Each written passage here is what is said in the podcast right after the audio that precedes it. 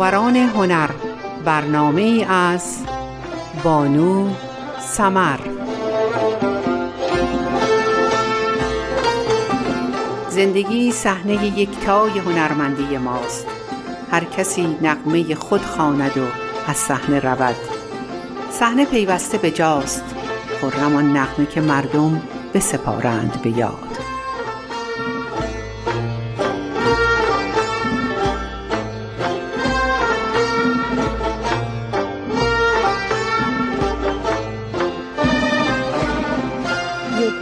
خسرو شکیبایی هنرمند بیبدیل سرزمینمان.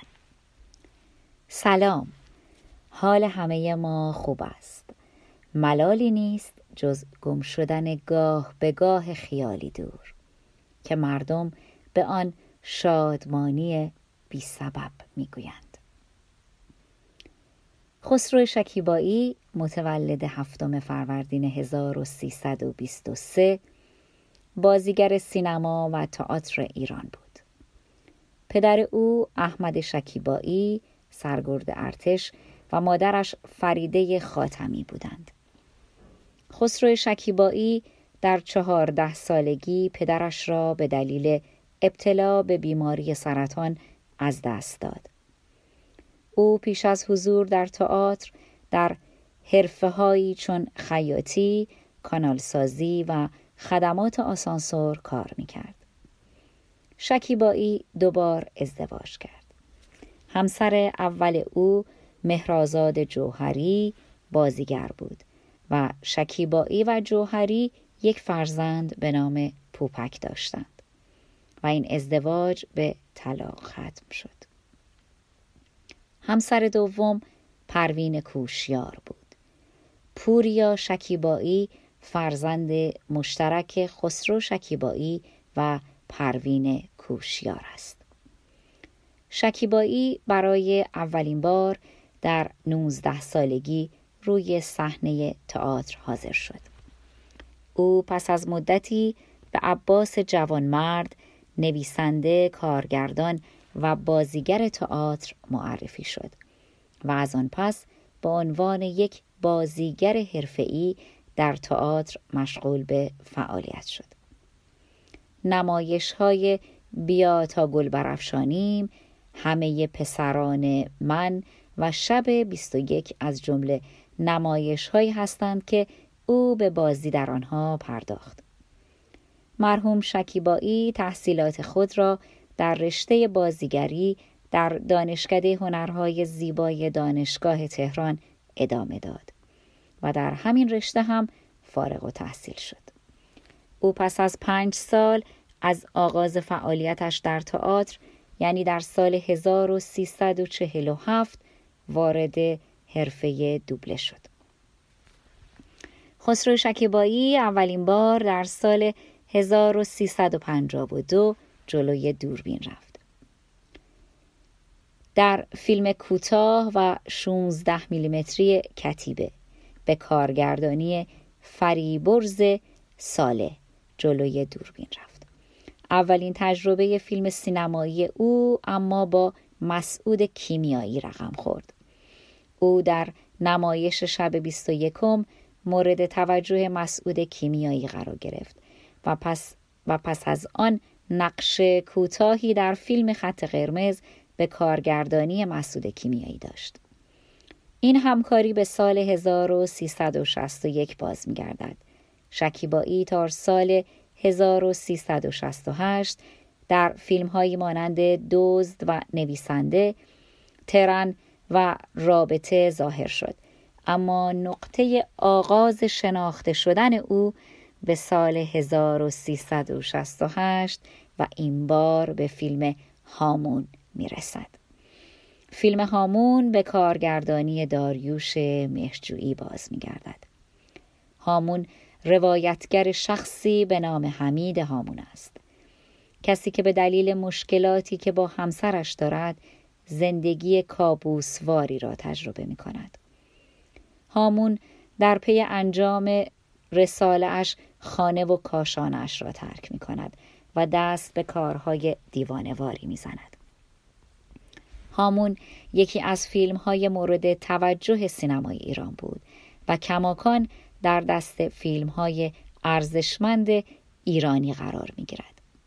طبق گفته داریوش مهرجویی فیلم هامون با الهام از رمان بوفکور نوشته صادق هدایت ساخته شده است.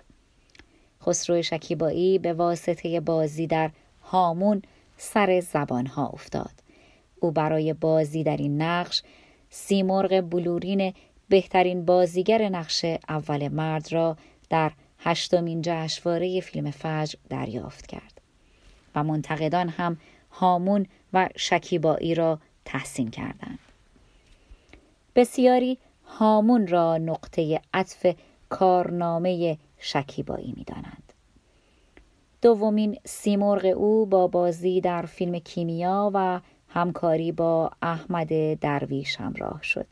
شکیبایی برای بازی در فیلم کیمیا به کارگردانی احمد رضا درویش موفق شد سیمرغ بلورین بهترین بازیگر نقش اول را در سیزدهمین جشنواره فیلم فجر هم دریافت کند. خسرو شکیبایی دوران حرفه‌ایش را برای بازی در فیلم سالاد فصل به کارگردانی فریدون جیرانی دریافت کرد.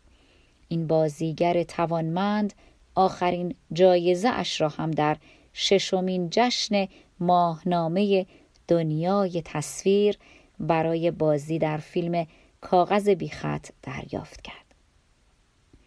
در دومین جشن منتقدان سینمایی در سال 1387 خسرو شکیبایی به عنوان یکی از برترین بازیگران سی سال سینمای ایران لقب گرفت. شکیبایی در زمینه بین المللی یک جایزه کسب کرد.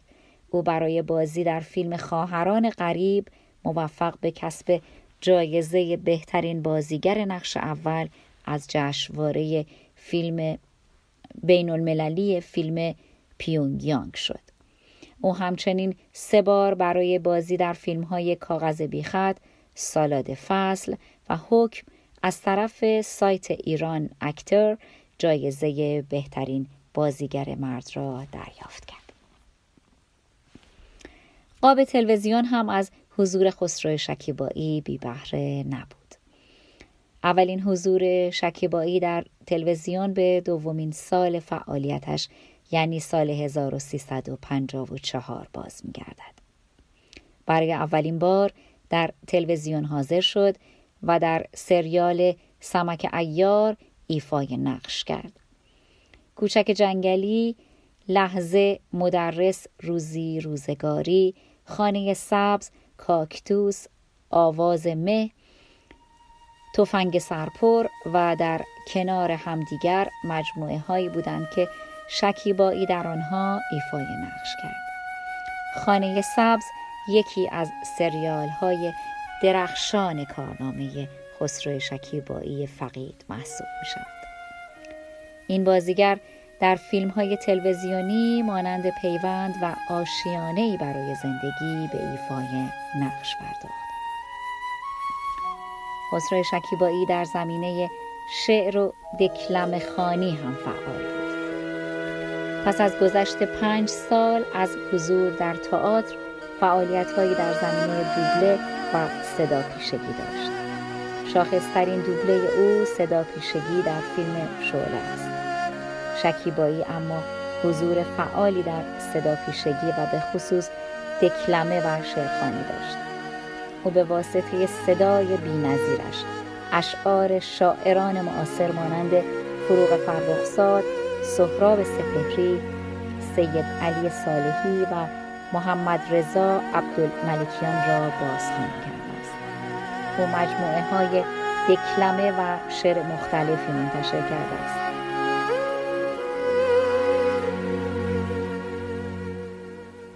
زیبا زیبا هوای حسل ابری است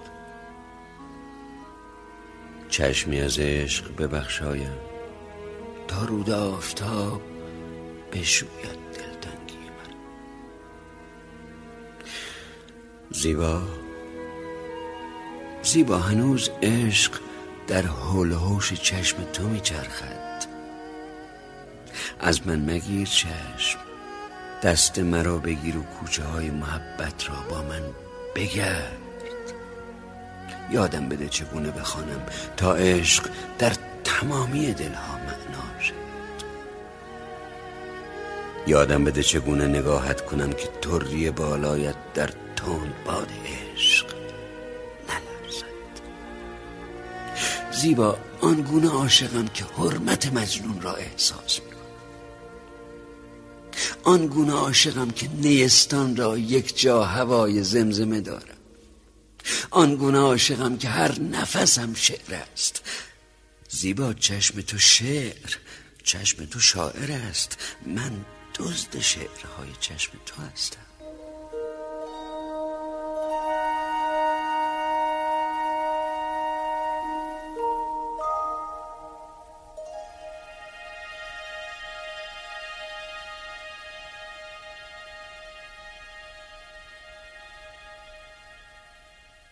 زیبا. زیبا کنار حوصله ام بنشین. بنشین مرا به شط غزل بنشان. بنشان مرا به منظره عشق بنشان مرا به منظره باران بنشان مرا به منظره رویش. من سبز می شود زیبا. زیبا ستاره های کلامت را در لحظه های ساکت عاشق بر من ببار. بر من ببار تا که برویم بهاروار. چشم از تو بود و عشق. بچرخانم بر حال این مدار. زیبا. زیبا تمام حرف دلم این است. من عشق را به نام تو آغاز کردم.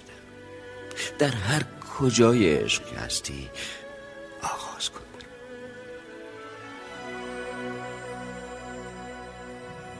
مجموعه هایی مانند حجم سبز، پریخانی و آلبوم سهراب از نمونه کارهای مرحوم شکیبایی به حساب میاد. خسرو شکیبایی در ساعت چهار صبح جمعه 28 تیر ماه 1387 در سن 64 سالگی به دلیل آرزه قلبی درگذشت. او در قطعه هنرمندان بهشت زهرا. در گذشته خسرو شکیبایی فقید جامعه هنری ایران را در شک عمیقی فرو در سال 89 کتاب خسرو شکیبایی به تعلیف الهام قرخانی با نگاهی به زوایای گوناگون این هنرمند توسط انتشارات خانه فرهنگ و هنر گویا منتشر شد. در این کتاب به اصول بازیگری خسرو شکیبایی از نگاه افرادی چون اکبر عالمی، خسرو مشایخی، مهران مدیری، هدیه تهرانی و هفتاد هنرمند دیگر پرداخته می شود. همچنین در این کتاب هنرمندان مختلف درباره خسرو شکیبایی سخن گفتند. در ادامه به مرور نظر برخی از هنرمندان کشورمان که درباره مرحوم شکیبایی و مرور فعالیت های هنری و افتخاراتش خواهیم پرداخت. سخن می‌گوییم. برخی از نظرات در کتاب خسرو شکیبایی هم آمدند. هدیه تهرانی در یادداشتی ادعا کرده است که خسرو شکیبایی یکی از انگیزه های او برای حضور در سینما بوده است. طبق گزارش ایسنا تهرانی در یادداشتی چنین می نویسد. زمانی که 18-19 ساله بودم آقای ناصر تقوایی که همسر ایشان از اقوام ما بودند درباره طرح چای تلخ با من صحبت کردند و قرار بود کاری را با هم انجام دهیم و این اولین وسوسه هایی بود که نسبت به سینما داشتم البته با تفکر و نگاه خاص خودم ولی هیچگاه به صورت جدی به این موضوع نگاه نمی کردم تا زمانی که سریال روزی روزگاری پخش شد و بازی خسرو شکیبایی یکی از انگیزه های من برای ورود به حوزه بازیگری شد. خانم هدیه تهرانی در ادامه می نویسند به خاطر می آورم اولین فیلمی را که بازی کردم گویی منتظر اتفاقی بودم که با خسرو شکیبایی جمشید مشایخی و ناصر تقوایی کار کنم و این اتفاق در کاغذ بیخط افتاد که یکی از بهترین تجربه های من است. تا آن لحظه احساس می کردم تا به حال در سینما کار نکردم اما از آن به بعد نظرم در مورد سینما فرق کرد. او در رابطه با درگذشت مرحوم شکیبایی چنین نوشت. هنوز نمی‌توانم باور کنم که خسرو شکیبایی نیست. به علت اینکه نحوه تشییع هنرمندان در ایران همواره با مصیبت همراه است.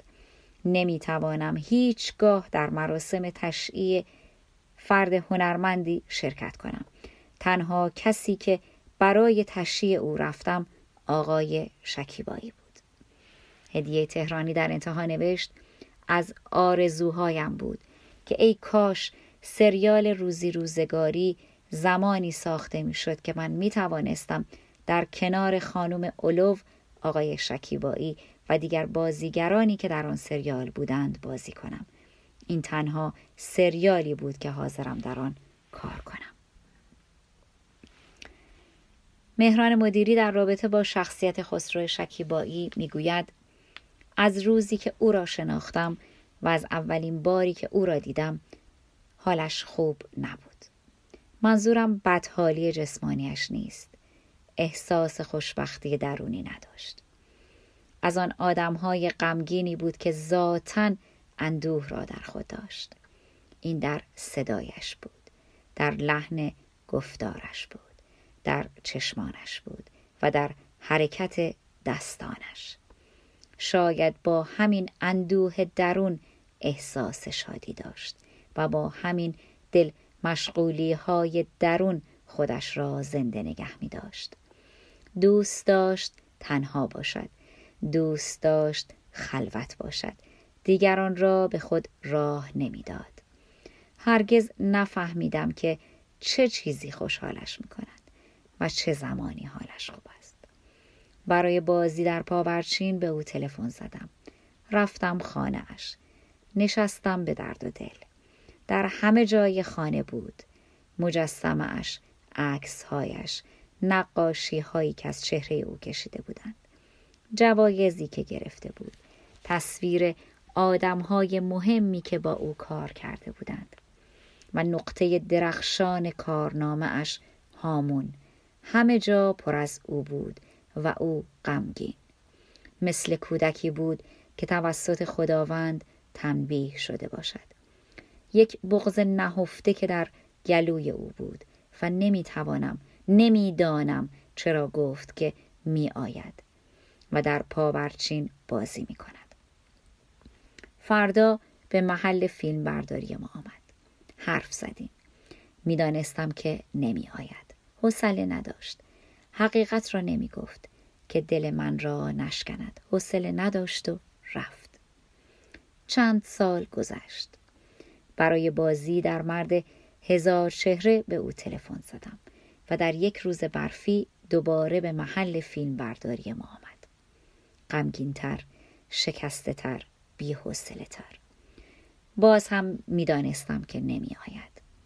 با هم حرف زدیم. حوصله نداشت. باز هم نمی‌خواست دل من را بشکند. بهانه آورد و باز هم حوصله نداشت و رفت. نزدیک درب خروجی برگشت.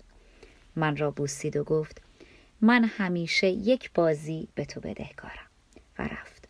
برای همیشه رفت. روزی که برای خاک سپاری رفتم هزاران نفر آمده بودند تا این پیکر غمگین را به خاک بسپارند و مردم فراوانی که دوستش داشتند و میگریستند و مردم فراوان دیگری که آمده بودند با هنرمندان مورد علاقهشان عکس بگیرند و عده فراوان هنرمندانی که سعی داشتند به دیگران بفهمانند که ما بیشتر از شما با ایشان دوست بودیم و در, و در این هیاهوی عظیم آخرین جمله او را دوباره شنیدم که می گفت من همیشه یک بازی به تو بدهکارم. مطمئنم در بهشت روزی با او کار خواهم کرد. احتمالا در یک تئاتر مشترک که آنجا دیگر حوصله دارد. حالش خوب است و غمگین نیست. مهربانی را بیاموزی فرصت آینه ها در پشت در مانده است. روشنی را می شود در خانه مهمان کرد. می شود در عصر آهن آشناتر شد. سایبان از بید مجنون روشنی از عشق. می شود جشنی فراهم کرد. می شود در معنی یک گل شناور شد. مهربانی را بیاموزیم.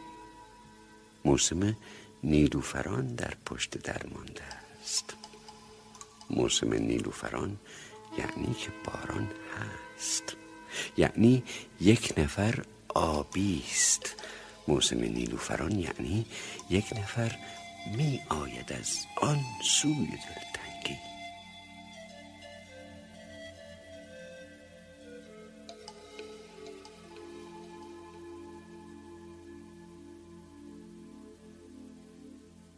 می شود برخواست در باران دست در دست نجیب مهربانی می شود در کوچه های شهر جاری شد.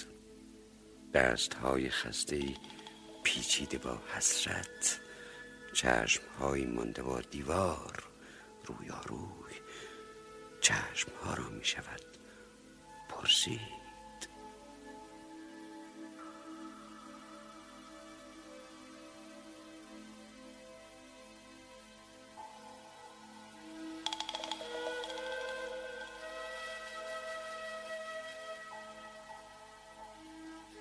یک نفر تنهاست.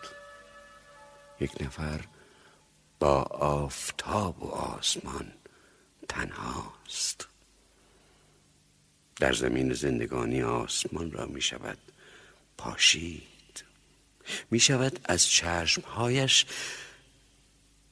چشمها را می شود آموخت.